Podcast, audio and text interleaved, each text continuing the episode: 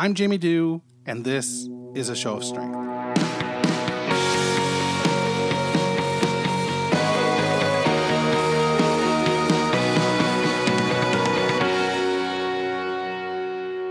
Hey, it's Jamie here, and welcome to A Show of Strength.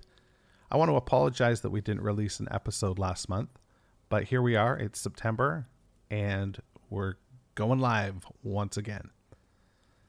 You know, when I think about launching this podcast, it started out as a show called A Show of Strength. And in the meantime, it's become a lot of different things. It's become almost a wrapper that contains a lot of other shows Crazy Eights, The Daily Grind, Songs of Strength. But the core of what I do is still encourage courage. A show of strength is about the choices that I've made, the people that I've met, and the stories that I've heard along the way. One of those stories I heard comes from today's guest, Mike Payne. He is a Toronto comedian and producer and all around nice guy. He just celebrated 10 years of being sober, and I want to congratulate him on that accomplishment, and I want to commend him for the courage that he had to sit with me and share his story. Before we jump into that conversation that I had with Mike, I'd like to thank one of our main sponsors, Try Thai Tonight. Ready for the party on Saturday? I really don't want to cook for our entire group of friends again. Why don't we order in? Oh, great idea. I could really go for some pizza. How about Thai food? Let's bring a taste of Thailand right to us with Try Thai Tonight. Um, okay. Try Thai Tonight offers an exotic four course Thai dinner prepared right in our own kitchen by Chef Jean from Thailand. You mean an authentic Thai chef? Chef Jean cooks up some of the most authentic and delicious Thai food available in southern Ontario. She even offers cooking demonstrations for those eager to release their inner chef. How do you know all of this? Chef Jean is all over Facebook. We can book right now by visiting her website at trythaitonight.com and bring the taste of Thailand right into our kitchen. So that's a no for pizza. Experience the exotic and delectable flavors of Thai cuisine with Try Thai Tonight. With in home dining, cooking demonstrations, and catering options available, visit trythaitonight.com to book your next mouth-watering meal. And now, without further ado, let's go to Mike Payne.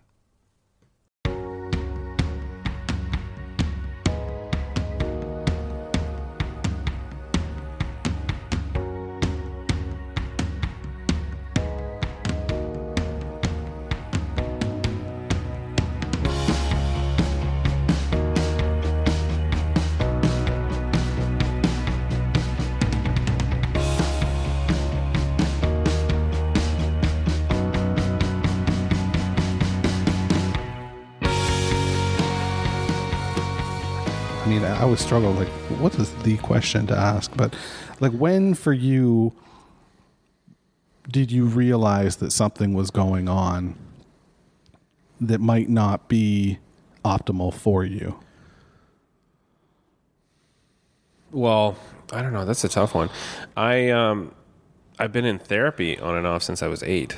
Oh wow, okay. Yeah. The uh, divorce, first divorce in my family. So my my mom and dad split when I was eight, and so they put me in therapy um, with this sweet old guy who's unfortunately deceased now, but uh, he was pretty old at the time anyway.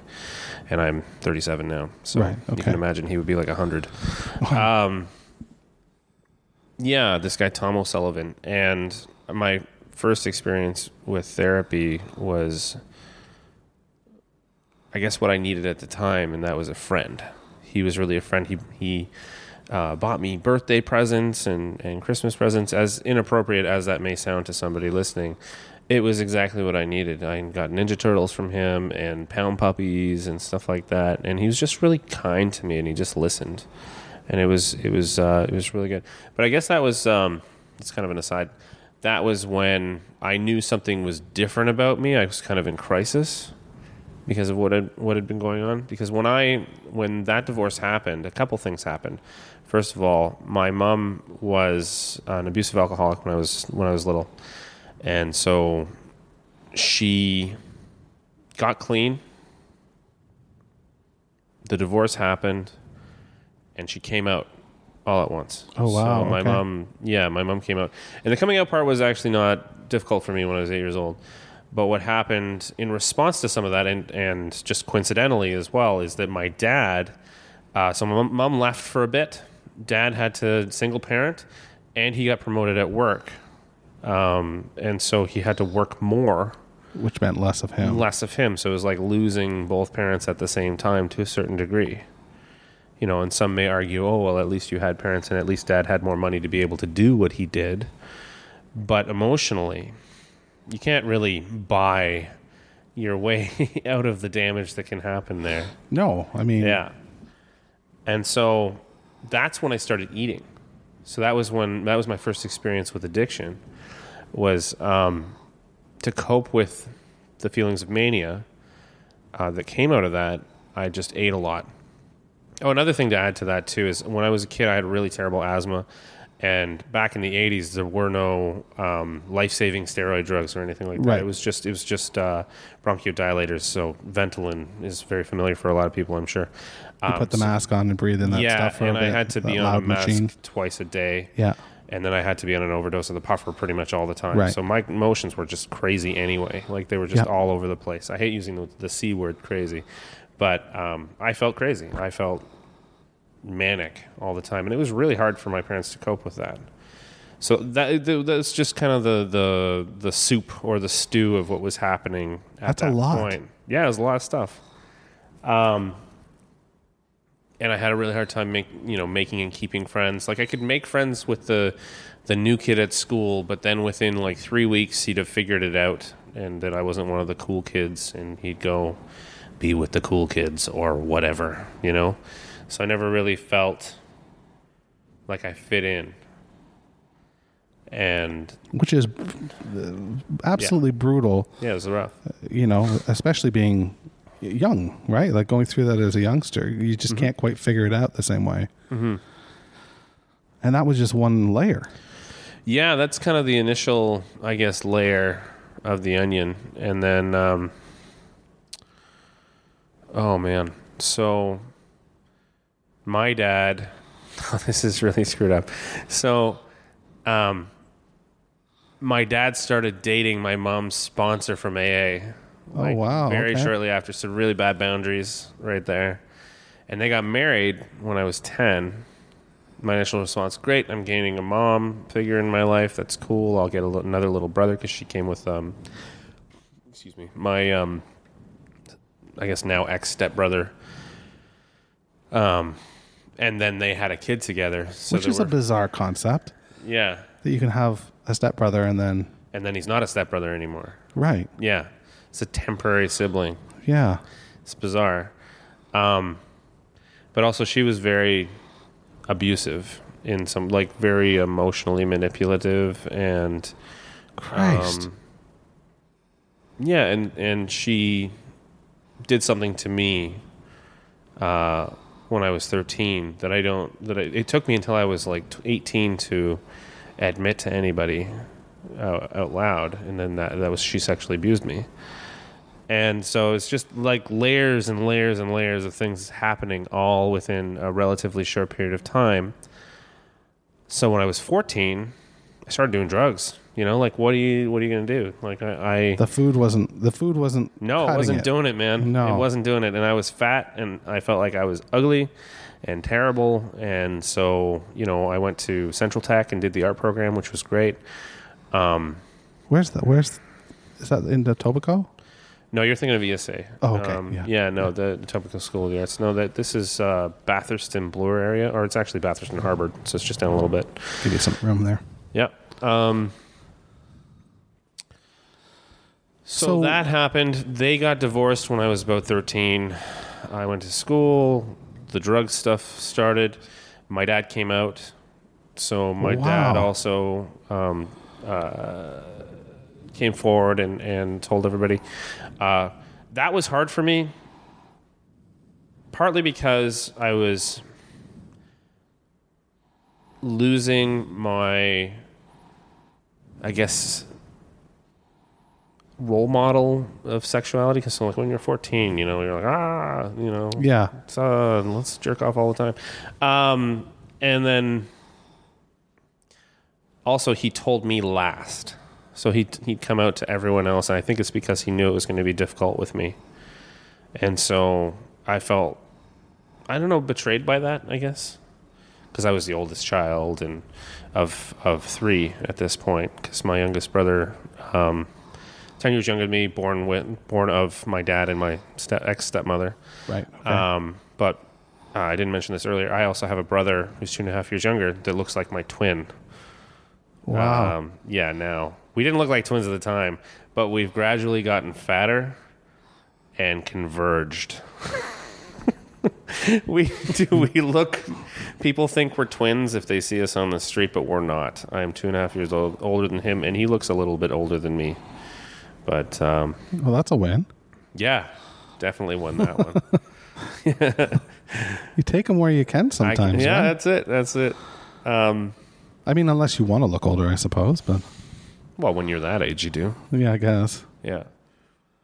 So, I mean, again, all of this is if you're comfortable.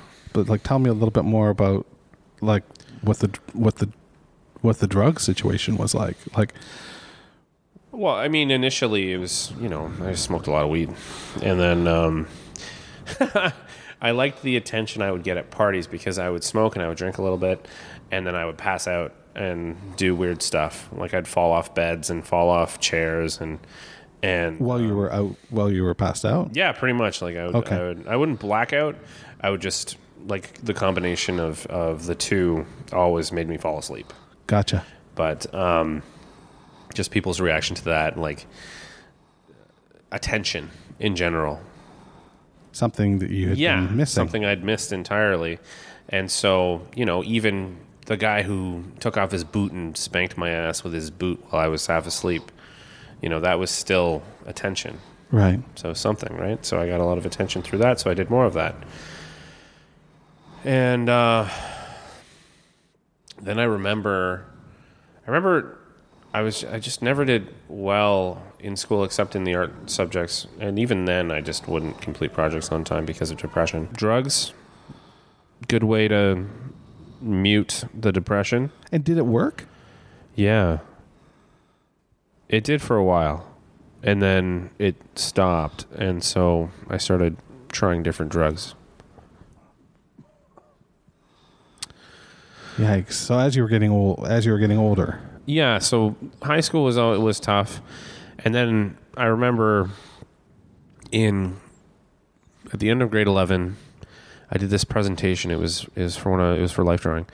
And um I drew on this gray paper this very overweight woman in a fetal position and I had to do this presentation and you were supposed to have a story about this person. So I made it up on the spot and I made it about me. I said this is actually the embodiment of me and uh, how depressed I feel all the time, and and uh, I basically called out the whole class for treating me like crap, and I got a standing ovation wow! at the end of it. And I came back the next year, and I didn't give a crap.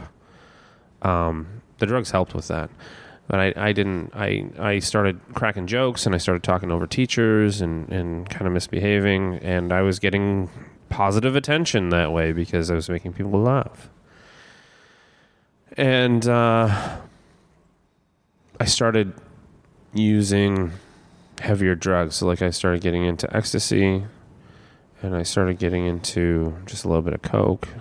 the timing was right for ecstasy and you age wise as Yeah, well, right? yeah, like that yeah. was a big, I was huge, yeah. Popular. 1998, yeah. yeah, yeah, 98 um, through 2001. I did a lot of a lot of E. Uh, in 2001, I did 40 E's in a week, and I like lost 15 pounds, and um, and what like, obviously you shouldn't do any, but like, what should you like? What would be, what would be more typical? I mean, if you consider one pill as a dose, right? So it's it's that was So a lot. seven would be a lot. Seven in is a a lot, but I did forty in a week. So it was Jesus. yeah, it was a lot, a lot. And uh, And that was just I was just trying to maintain the high. I was just trying to stay That's what I was just gonna high yeah. because you just love everything, and that's what I'd been missing, and I I didn't know what that felt. That felt like it really for the most part. because that's what that drug does, right? It makes you experience. Yeah, the euphoria of love or Right. infatuation, if you want, uh, pretty much with everything. Um, but also they cut it with a whole bunch of other stuff, so you're experiencing a little bit of meth high, a little bit of this high, a little bit of that high, and Yeah. and um, I just remember at the end of that week, um, I got rejected by a girl, and I couldn't take it, and so um, I called my mom, and I said, "Mom, I'm going to kill myself." And uh, she said, "Where are you?" And I told her. She came and picked me up, like three in the morning. And then we're driving back across the city, and we're going. We're on the Gardiner. And I'm, I'm just feeling so much rage. I'm just throwing myself around the car, and I'm smashing my fists off the dashboard. And I go to open the door and throw myself into the street, and I stopped.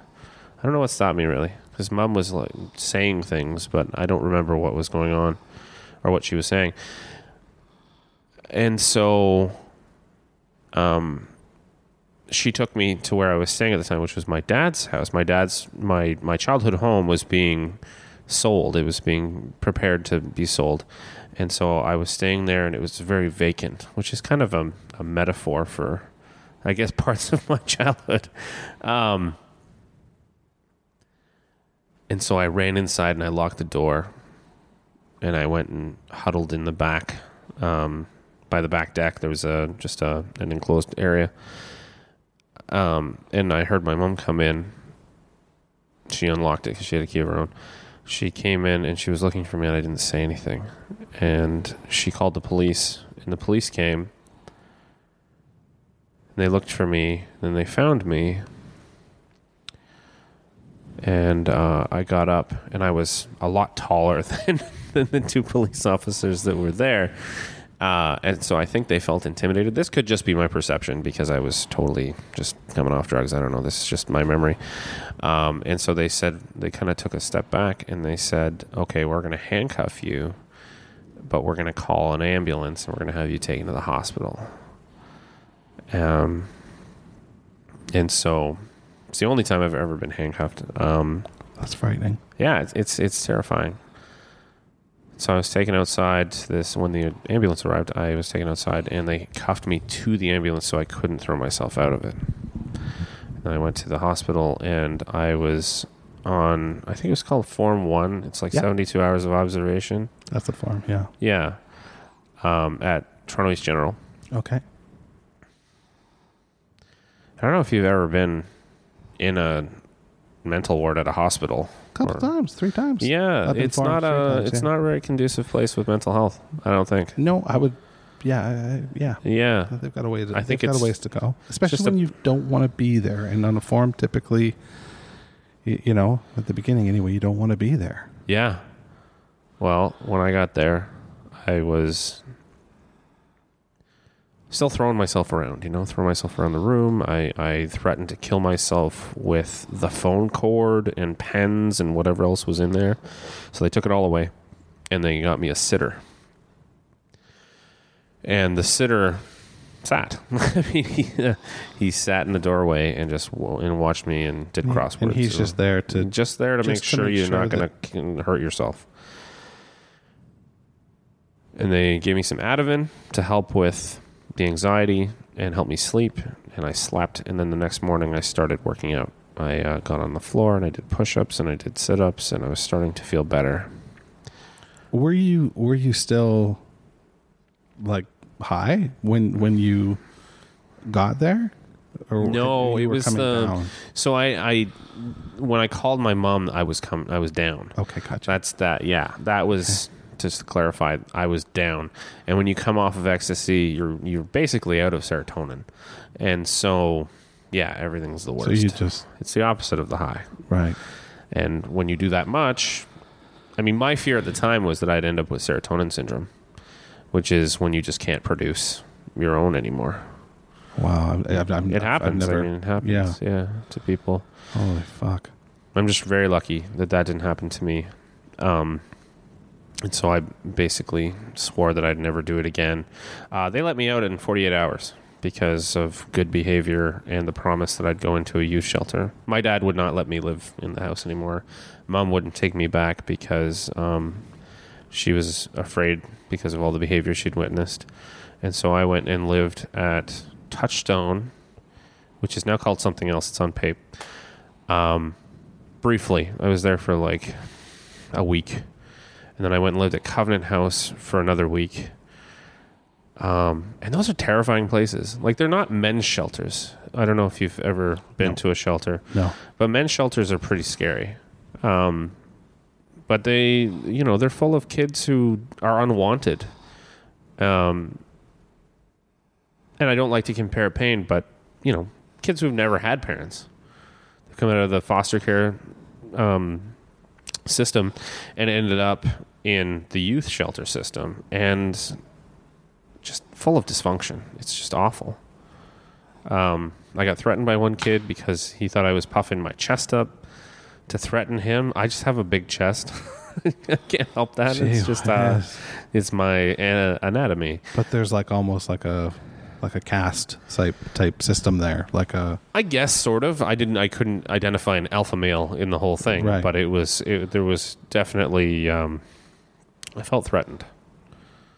Uh, someone stole my my Discman, which if any people born in the year 2000 are listening to this, a Discman is a portable music playing device that you used to put these things called CDs into. right. Yeah. Uh, And I'm gonna guess that if you were like me, that was like your life. Like It was like brand new too. It was something I got for my birthday, and yeah, it was uh, it was not cool. So that that was stolen. Um, just to pass time. You know what I mean? Like for sure. Yeah, for sure. But it was valuable, you know. yeah. Um, so you were in a this you were in a tough place yeah, at this point. I was. I was in a very tough place. What were you thinking? Michael, what were you thinking? uh, I just wasn't. I was just trying not to. I, I- I don't mean it in the sen- I don't mean it in that sense. No, I know mean it in like like what the fuck was going through your mind because you your I life just wanted had- to die. you were still that you were still Yeah, to a certain that way. extent. I mean, I, I didn't have the nerve to do it um, at that point. I didn't have the nerve to really end it. And so I started just trying to find, I guess, the light at the end of the tunnel. And that girl who rejected me, um, she'd found out about all of everything that had gone on. And so I, I went and saw her, and we ended up getting together. Um, it's one of the most dysfunctional relationships of my adult life. Um, w- we moved in together like two weeks into being together. oh goodness So that's how I got out of the youth shelter system. So there's the light at the end of the tunnel, I guess. Um, and we were both on uh, OW, which is uh, Ontario Works or welfare, I guess, and for the layperson. Um,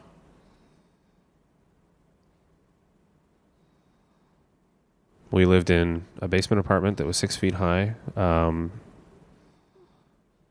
and you guys can't do this but Mike's six foot tall like yeah, I'm six feet tall, Yeah, so I was skimming so- my head on the on the ceiling. not a No. The fun thing that happened there was I played a lot of Halo. I, ne- I never got into video games at all That was But- like the big video game at the time. But I guess you know the the good news is is you get to sit down when you play video games because I visualize what I visualize you in this apartment.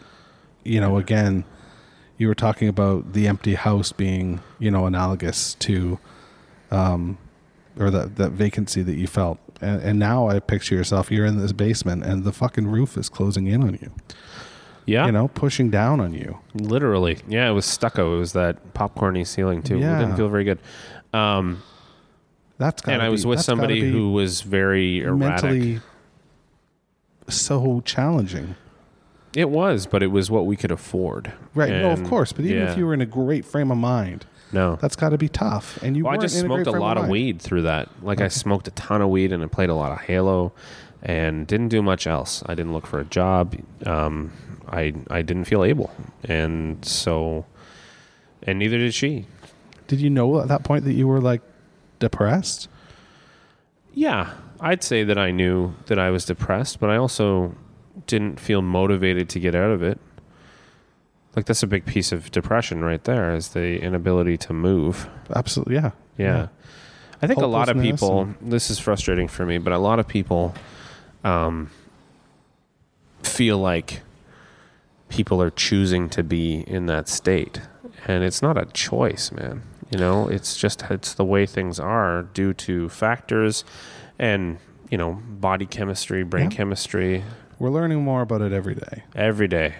Yeah. The good Um, news is, is the, the people listening to this, that's not them. No, I didn't Um, think so. Yeah, the, the the people listening to this are people that, um, you know, I, I think are support, supportive and and uh, I like to say, um, you know, our, our sort of hashtag, our sort of mantra is encourage courage. hmm So people that haven't taken that step to get help, or that know that there's help out there, that we're trying to encourage them to have the courage to take that step. So that's where that comes from. What what was it for you that got you to the point where um you you got some help or or got out of this situation? You said you were in an unhealthy relationship. Yeah, it was. I went through kind of a series of un, unhealthy relationships, and uh, that connects with this because um, one of them was a friendship. Um, I was close friends with with someone who moved in with us briefly, and that relationship was gradually ending. Um, and so I moved out and in with this other person. Um, and then that got very As like a friend or Yeah, as a friend. Okay, gotcha. yeah yeah yeah he was a a, a good friend of mine at the time and um, his own mental health issues ours were uh, compatible and then very not compatible and so we ended up um, physically fighting at one point i had to call the police and uh, it took them 45 minutes to get there. When i'm i've basically locked the door to my bedroom. He's hammering on the door to the, my, my bedroom. And 45 minutes like 45 minutes. It's a That's long time to be in Scared terror. shitless, Yeah. yeah and he was a huge guy. Like he was six foot four or something like that. I don't know. Christ. um, not not skinny either. Uh, and so I moved out from there and in with this other friend who just we'd just become friends, and then I got a job in collections through that friend. Talk about a job that's not conducive with mental health. My name is Mike Payne, so I was calling people as Mr. Payne calling for your bills. Oh my god. Yeah, it was great. Wow. Uh, I made a little bit of money, uh, and I bounced around between different agencies for I don't know about a year and a bit.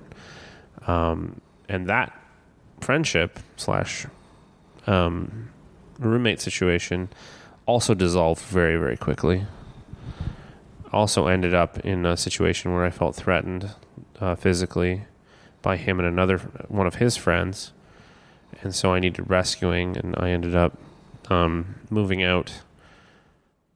And and during all of this, I was still experimenting with drugs. Like I was, um, weed was the mainstay, um, but I did a little bit of meth, and um, surprisingly, that was never that tempting for me. It's weird. There's like, m- there's that whole uh, idea that oh, do it once and you're hooked forever, Sure. etc. For people, uh, I found coke and meth were not addictive for me. It was Right. weird. It was very strange. I mean, they felt great, but it was it was very strange. And I don't encourage anyone to to try them at home. But it's uh, it's just an odd observation about it.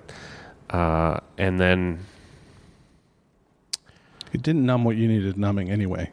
no, no, and eventually, I mean, I found I found five vials of K at the Horseshoe Tavern on the ground, Oh my god. and I did it in like three days by myself, and I ended up in the K hole. And and What's if anybody sorry, thinks, yeah, it's it's okay. There's this big perception about the K hole being that like seeing things through the dark tunnel. So if you do a little bit of K, it kind of pulls your viewport down further. So it's almost like blackness going down to this viewport.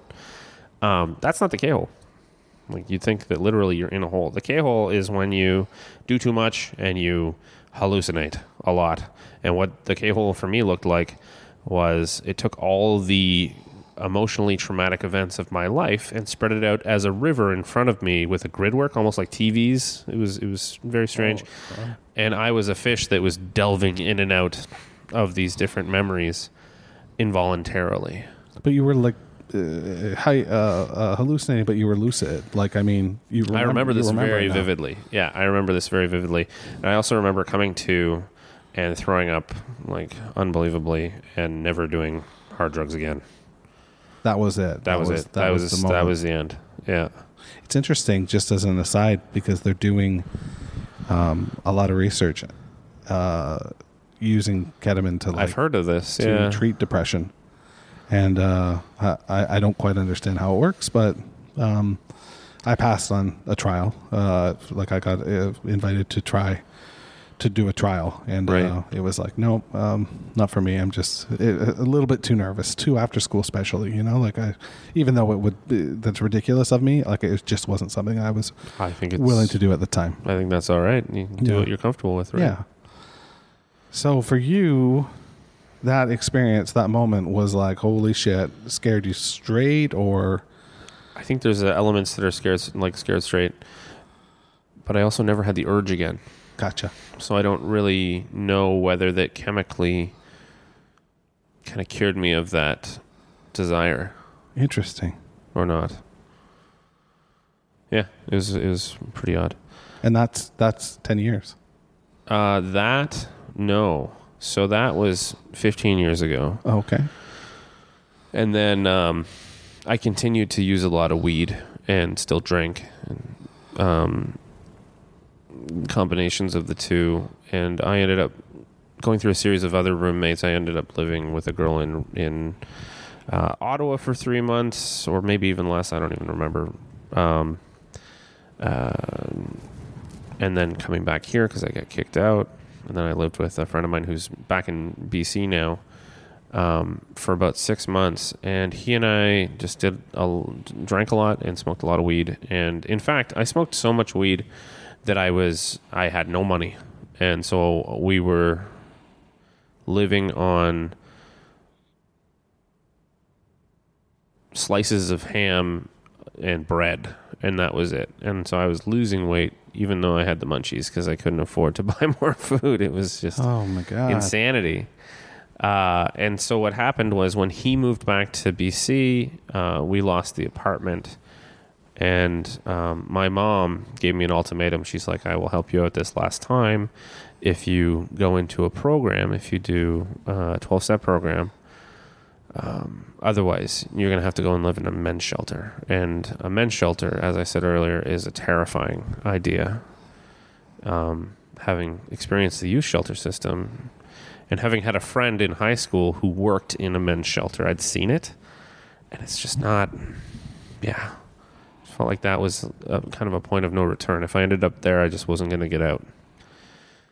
So I went to Narcotics Anonymous and um, started to get clean entirely because it's a program of abstinence that deals with the disease of addiction. I know people feel weird about that idea of it being a disease. Um, but the way that it's it's preached in the program is that it's a, a spiritual and mental addiction, I mean, or a disease rather, um, not a necessarily a, a physical disease in the same sense. And then it's phrased that way so that it takes the focus off of blaming the victim, like blaming the addict. Um, and that's helpful. I mean, it really helps you get clean. There's aspects of that program that are that I think are negative as well. Um, but I don't think that that's like if someone's listening to this right now and they're just trying to get clean, go, just go. It helped me a great deal. I've been clean for almost 10 years as a result. I did relapse in the middle. Uh, 21 months in, I had a drink with an ex girlfriend, and that qualifies as a relapse. So I um, reset my clean date, confessed to my sponsor at the time, and have managed to stay clean since. And so my tenure is is from that date. Good for Um, you. Like good for you. Like oh, I thanks, man. And and and what you what you don't know is that this is somebody who I met, you know, in the in the comedy world, hmm and the comedy world is all about the drink. You know, Mhm. like it's uh, so. Like I mean, you are putting yourself out there every single night, hmm um, and the resolve that you that you have. Like again, I think our first interaction was, other than online, you know, was me handing you a drink ticket and you being like, "No, I'm clean," and uh, I'm being like, "Oh, you can use this for soda or anything." Sody Paps. Yeah, absolutely. You can use it for anything you'd like. Yeah, yeah. Um, and again, I just remember thinking at that time, like, "Holy, holy Christ, this guy's this guy's tough as balls." You know what I mean? Um, to be doing this and uh, and to be clean is uh, a, you know a big achievement. Well, thank you. Um, I'm vigilant within how wary I am of Sure. it. I mean, I, I uh, one of the things that I think the program teaches is just never relax within it. You know, it's it's it's a continuing fight. It's one day at a time, one moment at a time, depending. Uh, and I hope to apply that to weight loss because I am a fat fuck. You know, this I I'm just kidding. I uh, I am overweight though, and, and I'm not comfortable with it. And that's it's it's almost like I've gone back to the core. You know, the start of the addiction. You're eight years old again. I'm eight years old again. I'm trying to to get through that, Yeah. and that's truly insanely challenging. Um. So You're that asking, ten year, You're asking yourself, a, uh, you know, you're asking a lot of yourself. yeah. You know. Um, oh yeah. You know, you're. I've done therapy for a long time, and that helps a lot. But um, you can't. The difference between getting clean from drugs and alcohol and trying to um, heal a food addiction is that you can't abstain from food. Right. Of course. You can abstain from types of food, but you're still eating. yeah. Exactly. So you can't use the same methodology completely. Um,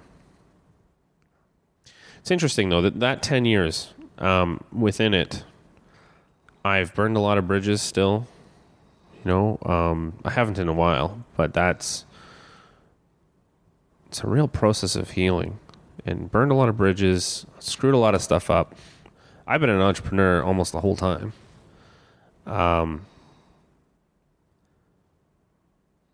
lived in a way that I think most people would like to, and that's you know working for yourself and and being your own boss to a certain extent. However, there's a real danger in that in and of itself because if I'm depressed and I don't have someone yelling at me to get up That's and go right. to work, That's right. I don't go to work.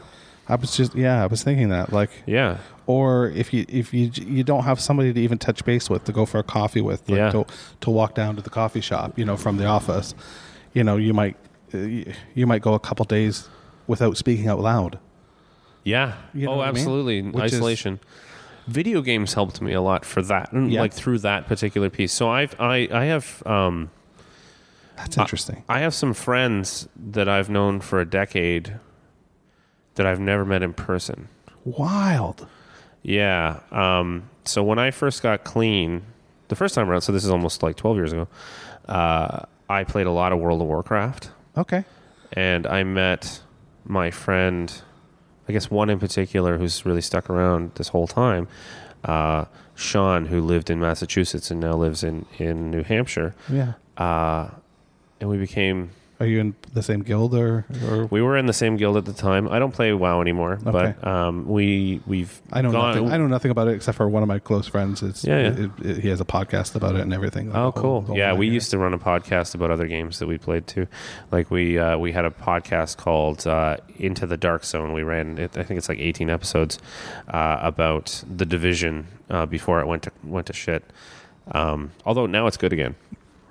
Uh, but yeah, we went from playing WoW, and then uh, we almost like had a little break in our friendship for like two years because I quit WoW, and then we got together again to play Destiny and some other games that we've played subsequently. And, and uh, in fact, we used to work out together last year over Skype. Really? Yeah, we we would try to synchronize this video together over Skype, and we would just like be two chubby guys jiggling away uh, over video chat, and it really helped. He's he's a very good friend of mine. Um, It's now- important to have that person to to absolutely to Yeah. hold your hand when you go to the you know when you're doing the workout stuff for sure. Oh yeah, for sure. I have one of those. oh, do you? Yeah. that's good. So I finally bought my first car last week. Yeah. and one of the first things I'm doing is I'm going to go down and hang out with Sean in person. Oh, that's really cool. Yeah. Um, I've also met other planned- people. You've got that planned out already, or Well, sort of. I mean, it's in the works. It's it's Yeah. uh, a matter of just figuring out timing because it's, it's like a week long thing. You know, you got to Right, go of course, for a full yeah. week for sure. Uh, I think probably August because I'll end up with some time off. great. Um, wilder than that, I met a guy named Uriel, which Yeah. is Uriel, uh, from Brazil playing Destiny three years ago. We played together for a year, became friends. He asked if he could come visit me. We'd never met in person. I was like, oh my God, who's this person? Uh, but Megan and I, Megan is um, my wife, uh, she agreed. And so he, because he's a very sweet guy, he came for a week and a half, um, almost two years ago now. And then he decided to immigrate to Canada. He's, he went back for a year and saved his pennies. Um, and now he lives here. That's so cool. That's crazy, right? That's insane. Yeah. That's bananas. Yeah. Yeah. Um, good friend of mine. I'm actually going to go see him on Saturday because he lives in Oakville. He's going to Sheridan. Oh, that's that's really cool. Yeah. Um, so, 10 years is an interesting thing because there's all kinds of different points of healing and, and um, just dealing with addiction, dealing with mental health. Um, and today, uh, like, well, I've only been doing comedy for a year and four months. Yeah, let's talk about that a bit. Sure. Um, the way it relates to what we're talking about, though, is that it's a very all consuming thing. Yeah. And I work full time on top of it. And so I'm doing comedy full time and working full time. And to be able to get up every day and do that every day is something I never thought that I would have. But I have it. It's Like you're basically out of the house at eight o'clock or nine o'clock, and then you're not in again until midnight or eleven. Uh, actually, the way that works out is I go home because I'm I'm done. I can start work at eight thirty. I finish at four thirty. I go home. oh, that's nice. I have a nap. I say hi to my wife, and then I go and do a couple shows or show whatever, and then come back for about midnight and start it all over again. Wow. Yeah, and I go to school on the weekend too. I do Second City uh, sketch writing. Oh, wow. Yeah, How are you enjoying that? it's great. It's really fun. Just a different way to think about comedy, right? It is. It's just another muscle, Yeah. and um, their method, their five point structure method, is really interesting. So, um, comedy has getting into comedy has been one of the greatest experiences of my adult life. Um, I talk a lot about, and you've seen it. I talk a lot about my my four gay parents because my mom has been with her partner since I was eight years old, and my dad's been with his partner since I was sixteen. And our family's pretty stable at this point. Are, are your mom and dad uh, like they're, they're they're cool? Oh yeah, they're friends. That's very cool. We get together um, for Christmas and birthdays and all kinds of stuff. the whole extended family. like the immediate family, yeah, all I guess, seven of us. the- yeah. I guess that's immediate. Yeah. It's all six of us really, plus plus um, plus our. My brother got married in uh, December, And Megan and I are actually common law, but I just I don't care. I just I wear a ring and I I go by that because fiance sounds terrible. Um, yeah, What what made you take the step into comedy? Uh, I mean, you know, there's been some threads that you've mentioned throughout throughout this conversation. You know, where you've talked about, uh, you know, uh, standing in the front of the room and enjoying the feeling of creating laughter and enjoying that sort of that feeling, like the the, the feeling that it gave you um, was that did that draw you back i mean um, like the healthier version of that obviously or like what, not all of it's healthy. no there's that's, that's fucking totally true Yeah, yeah. Um, so to to hit your initial question, uh, I had a friend that I met playing video games who came up from Miami. Another friend. Um, in December of I guess it had been 2016, and uh, it was the first snowfall. So nobody's doing anything. There's nothing going on really, except Yuk Yuk's is still going. right So we went and we were there were maybe 25 people there, which is really low turnout for Yuk Yuk's. Um, and we watched these guys, and I was like, wait a minute, I'm kind of funnier than some of these guys. is terrible, terrible line of thinking. Uh, and so I came away from that and I decided to write my first five minutes because that's what you do. You write five minutes is, is the initial, I guess, level that you're writing for. And so I wrote this bit about you know my parents and everything else. It was a little bit sing-songy. Uh, I have it recorded. It's terrible. Like I've watched it since, and it's just so bad. I got some laughs, but it was so bad. Um, turns out it's harder than you think yeah, it's way harder than you think. and You're not as funny as those people initially, anyway. And so, um, but it's incredibly addictive. And so, um, I mean, recently for Crazy Eights, you had Michelle, yeah who was it was her first set First time. ever, and she won the night, which was great, won- great yes. support, Yeah. and uh, she did a great job. i thought Um, she did great Yeah, um, you run a bunch of shows yeah, yeah. I run a few right now. yeah Oh, Quiplash is coming up. that's at SoCap Yeah, you gotta come to and Quiplash. that's the that's the game Quiplash right yeah. So you Have just you do played it in a room. before? I have I like Quiplash It's yeah. the same thing, except for the eight people who make up the answers are comedians, and then the audience votes on those. oh that's great Yeah, it's so good, and we're gonna be streaming it on Twitch. In fact, I would rather be there in person but yeah, yeah I'm just saying for people listening at home.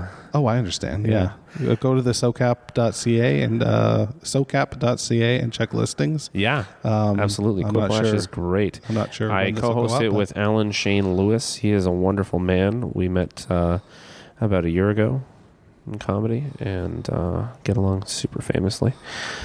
Uh, so uh, I guess other reasons why I've I've gone into comedy. I have a really I, I find the four gay parent thing is so unique that it's it was an easy way in because it's shocking for people. They're- As soon as I say, Well, they think you're doing a bit, probably. You know. well, I am doing a bit, but it's based on real. Sure. Yeah, yeah.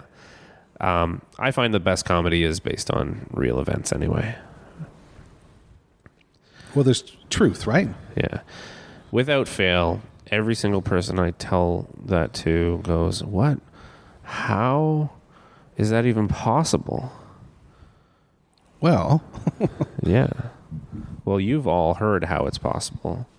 Um, I've had so many gay people come up to me after shows and go, "Thank you so much for this. This was so good." And I'm like, "Oh, it's great." Because they don't think it's. I I've had a couple very conservative-looking people come up to me and go, "You know, that's pretty homophobic." And I'm like, "No, it's not. I am culturally gay. This is who we are, who and where we came from, and so I'm just exploring my truth here." that's right. You Yeah. got some jumping off points, and you Yeah. and you. uh I'm making a hand gesture, which really doesn't work on a podcast. No, it doesn't work. very No, um, you know, you you uh, traverse the circumference of this area that you uh, have dabbled into. You know, yeah, yeah, yeah. You go further out as you. My inhabited area. yes, concentric circles is what I'm thinking of. Yeah, I'm trying to explore some of that drug stuff now. Um, with Is that hard? with comedy. Um, it's so far behind me now. It's because it's it's ultimately 12 years ago Yeah. or more. It's difficult. Um, however, I've got lots of stories. Like I, I, I have a new bit about. No, didn't have you ever fought a guy for pizza? I mean, I smoked so much weed that I passed out. Um, uh, after I called for pizza, and the guy uh, didn't come for like three hours. So I wake up to this, and I lived in a frat house at the time. I wasn't a frat member. They just invite poor people to live there in the summer. Um, and so I wake up to this knock at the door. I go downstairs. I and there's the guy, you know, looking all nonchalant. And so I go thanks, and I grab the pizza out of his hands. And he goes, no, no, no. And I start to close the door. He goes, no, no, no. You know, it's money. And I'm like, dude, it's three hours late. And then I start to close the door again. He goes, no. And he starts grabbing the pizza. And it turns, and I punch through the pizza, Oh wow. basically wrapping the box around my fist like a power glove from the 80s, you know. And the guy falls backwards over the over the balcony. Um, yeah, he was okay. He he got up very quickly and, and started charging me again. So I kicked him off the thing again, and then I slammed the door, uh, turned around, and there's the, the rest of the frat house just staring at me like, "What the fuck are you doing?" And then I look around the the the entranceway, and there's just pizza sprayed everywhere. There's just like pepperoni and pineapple and uh, everything else. Uh, and they're like, "What the fuck are you doing, man?" And I was like, "The guy was three hours late. That's a free pizza." And they say, "We ordered that pizza 20 minutes ago, man." Oh shit. yeah. So my guy just never showed up. But or if, or if he did, yeah, he gave up. exactly. Oh man. Yeah, there's just a whole bunch of stuff that I need to go through. I've got a lot of stories. So Well, that's, that's, that's the benefit of of starting, I guess, at age 36. as far as comedy as therapy. Do you find, do you find that it's doing what you're asking of it at this point? Doing what I'm asking of it. Um, that's a good question. Um, yes and no. I mean, I'm never satisfied completely. I'm very like I get filled up by laughs and by doing well and by writing new stuff that that ultimately works out. Um, but I'm never completely satisfied. Like I always have a hunger for more, which I think is the addict as well. That's what I was just going to ask. Is that Yeah. yeah? is that you I think trying to fill that void again? But I think it's ultimately like a healthy component Sure. for a comedian. As far as where I'm at, um, I'm just happy to be invited to do as many shows as I do. And yeah, sure, I leverage my own show a little bit to get spots, you know, sometimes. So that's all right. It's pretty normal. And, uh, but I've been, I think, yeah, I've, I've, I've been pretty well received by the community and I feel very supported by that community. Even though there is that like that element of of there's a lot of booze around, there's a lot of drugs and everything else. Um, even though I'm clean and that's more rare, the people within have been very supportive, very very welcoming for the most part. There's the odd ones who are just jackasses, but Sure, of course. Yeah. there's jackasses They're- they're everywhere. Yeah, exactly. Are you happy with where you're at right now? And I don't mean, I don't mean, I'm ready to hang it up and retire or, or whatever. I, but I just mean, are you in a, are you in a place right now? You you said your, you know, your family unit is going on. You've got a partner. Yeah. You know, um, you've got a you've got a gig. You've got comedy. Mm-hmm. Uh, you're seeing a therapist. You're ten years clean. Yep. That's, that's a lot of boxes you're ticking. Yeah, I feel really good about a lot of that stuff. You should. Um, I would like to have comedy take over as my main vocation and pay the bills. That would be the the um, ultimate goal. That way, I can give up the the day job and just do the passion.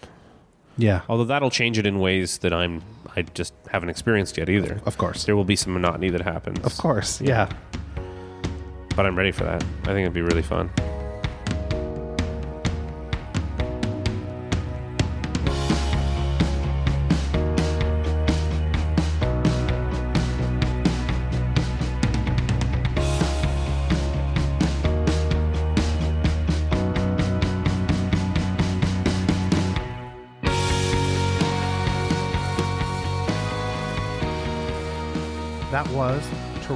Comedian producer Mike Payne sharing his very candid, very heartfelt story. My hope is that someone has heard this today and that light will go on, letting you know that you are not alone. I want to thank Mike. I want to thank Try Thai Tonight. And I want to thank you. Be well and stay safe. A show of strength is a movement where I try to encourage courage. You can support a show of strength by visiting our Patreon page at www.patreon.com slash a show of strength. For as little as $1 a month, you can join the movement and help make a difference advocating for mental health in the Greater Toronto Area and beyond. For questions, our social, and to subscribe, rate, and review the various shows we produce, you can visit www.ashowofstrength.com.